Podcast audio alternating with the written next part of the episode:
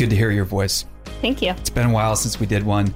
I'm excited to be back because we have a mini series. What's the mini series about? The mini series is about 10 mental models to help you capitalize on opportunities. So, opportunities are broadly defined, and these are just 10 different stories uh, from our personal lives, from our business lives that we're going to tell over the next five days. And that's it. You can subscribe in the mission newsletter to read them all. And today we're going to talk about the first two. All right, let's jump into it. First one you won't have the ideas, the ideas will have you. So, the tricky thing about dealing with opportunities is you can feel pulled towards them. And we've all felt this pull. But what's hard about the pull is it's hard to tell, you know, did you come up with the idea for this opportunity or did somebody else place this desire for this opportunity in you? It's really hard to tell sometimes. So, this is just a call to make sure you're looking at the right opportunity. So, how do you know that the idea has you instead of the other way around?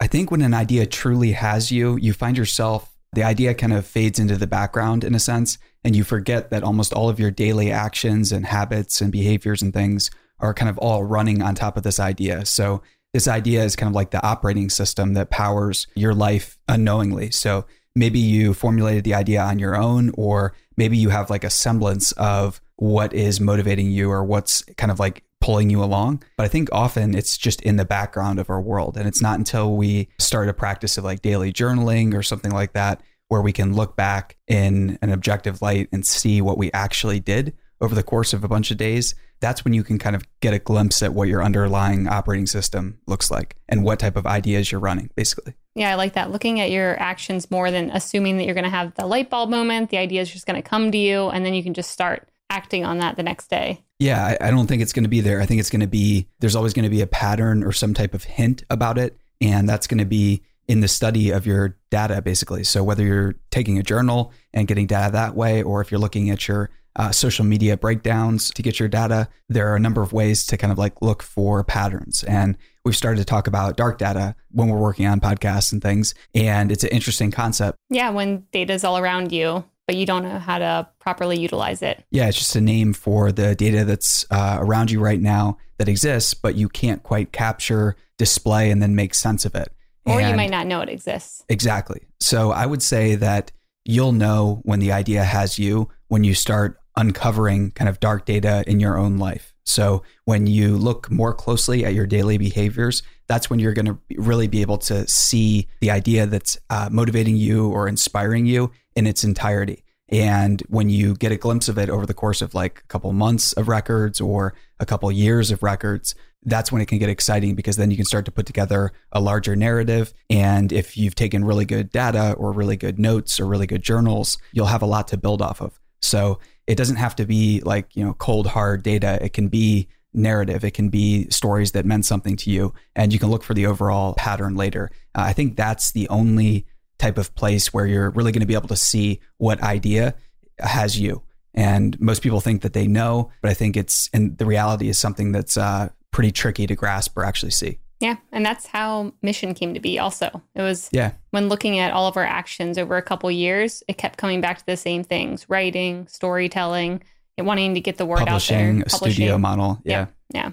So, second one, people will admire you and they will show it through imitation. Yeah. So, this is a mental model that whether you're working on an opportunity or using an existing opportunity to kind of like leverage it and get to the next one, this is really important to remember. So, anytime you're selling yourself or pitching yourself and you're introducing a new idea, you're basically introducing a, a new meme or a new way of doing things. You're offering people the idea and the opportunity to step into a new reality. And it's not until you see people imitating this behavior and starting to literally, you know, emulate your mannerisms that you have an idea or a meme or a pitch that's good enough to to spread. And so to get kind of nerdy, when people talk about a viral coefficient, that's just the idea that if you send out or do one more of something, it's going to result in uh, a bit more of what you want to happen. So if you have a viral coefficient in your newsletter, if you send out the day's newsletter, you end up with more subscribers at the end of the day. And that's what you want to shoot for in business and with your reputation, with your brand, with your name. And if you start to think about you know, looking for and noticing when you're either imitated or not imitated or mimicked, you know, maybe when people are like poking fun at you in different ways, you have to notice like where you're at on that scale kind of if does that make sense? Yeah, yeah. I mean, I think a lot of people have grown up thinking, you know, hey, don't copy me. That's bad to be copied. Yeah. And it's actually a great thing because you'd rather want to look around and see people trying to mimic your behaviors to see if they can also have great results versus envy, which can be actually the opposite, where someone's looking at your results and they're envious of it and jealous of it, but they don't Right. want to put in the work. They don't want to do anything per se, but they're still going to be kind of, you know, a little salty at you, Right. which is Yeah. not a good piece. No, definitely. And I think that's a, a good reminder that it can quickly get into uh, envy territory. However, in many ways, I think it's still something to be proud of in a sense. Like if you can get any type of this uh, momentum going on or this type of thing happening about your business, your cause, your story, whatever project you're working on, it's a really positive sign. So don't underestimate the small signs. If you know somebody thinks something you said is funny, you know, say it again, build on it, uh, keep going, no matter how small that is, because that's usually where the really, really interesting ideas or uh, you know crazy ideas. That's where they start. Yep, agree. So if you guys want to dive deeper into this, go to mission.org and you can subscribe to the newsletter. We had a very long newsletter this Monday. Yeah, so we go into detail about these 10 ways that you can kind of build up mental models to help you capitalize on opportunities. And you can subscribe at mission.org on the homepage. on the There homepage.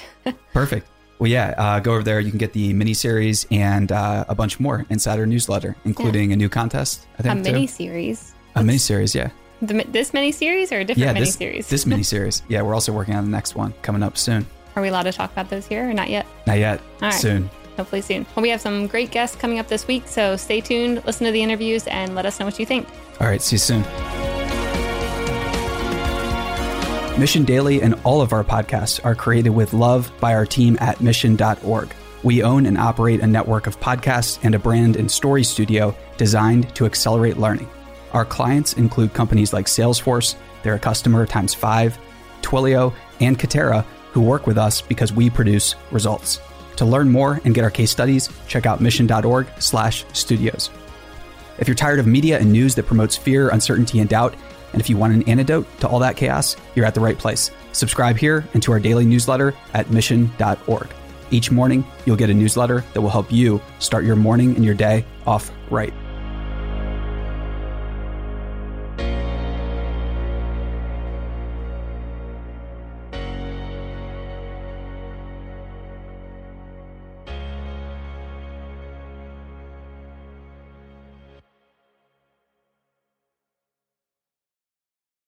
Hey, listeners, thanks for tuning into this episode. I hope you enjoyed it as much as I did. If you haven't already, please subscribe, rate, and review this podcast. It helps spread the word, and I would greatly appreciate it.